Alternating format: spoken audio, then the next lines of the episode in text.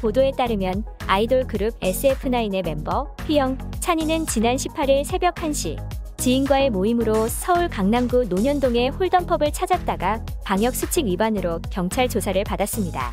찬이의 생일을 맞아 지인들과 한 펍의 VIP룸에서 파티를 하고 있던 두 사람은 일행들과 함께 감염병의 방법 위반 혐의로 입건됐는데요. 이에 소속사 FNC는 휘영, 찬이는 부주의하고 지탄받아 마땅할 만한 행동을 한 것이 분명하며 팬분들은 물론 대중분들께 심려를 끼쳐드린 점에 대해 자책하고 있으며 깊이 반성하고 후회하고 있다고 전했습니다.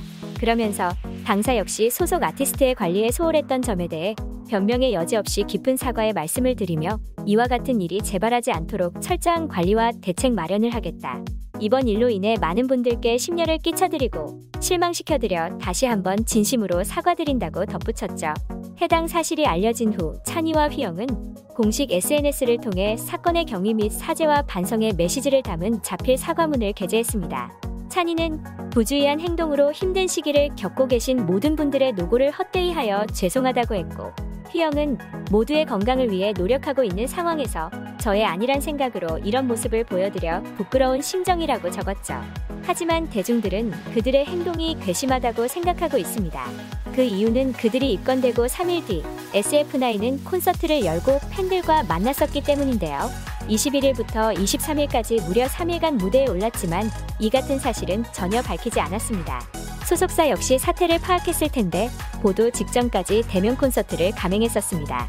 즉, 해당 사실이 알려지지 않았다면 소속사의 사과문, 당사자의 사과문 역시 찾아볼 수 없었을 것이란 이야기인데요.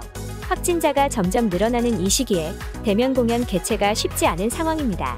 현 시점에서의 콘서트는 팬들에게도 아티스트에게도 소중하고 귀한 기회이며 이를 알기에 현장을 찾는 팬들 역시 방역 수칙 준수하에 콘서트를 관람하는데요.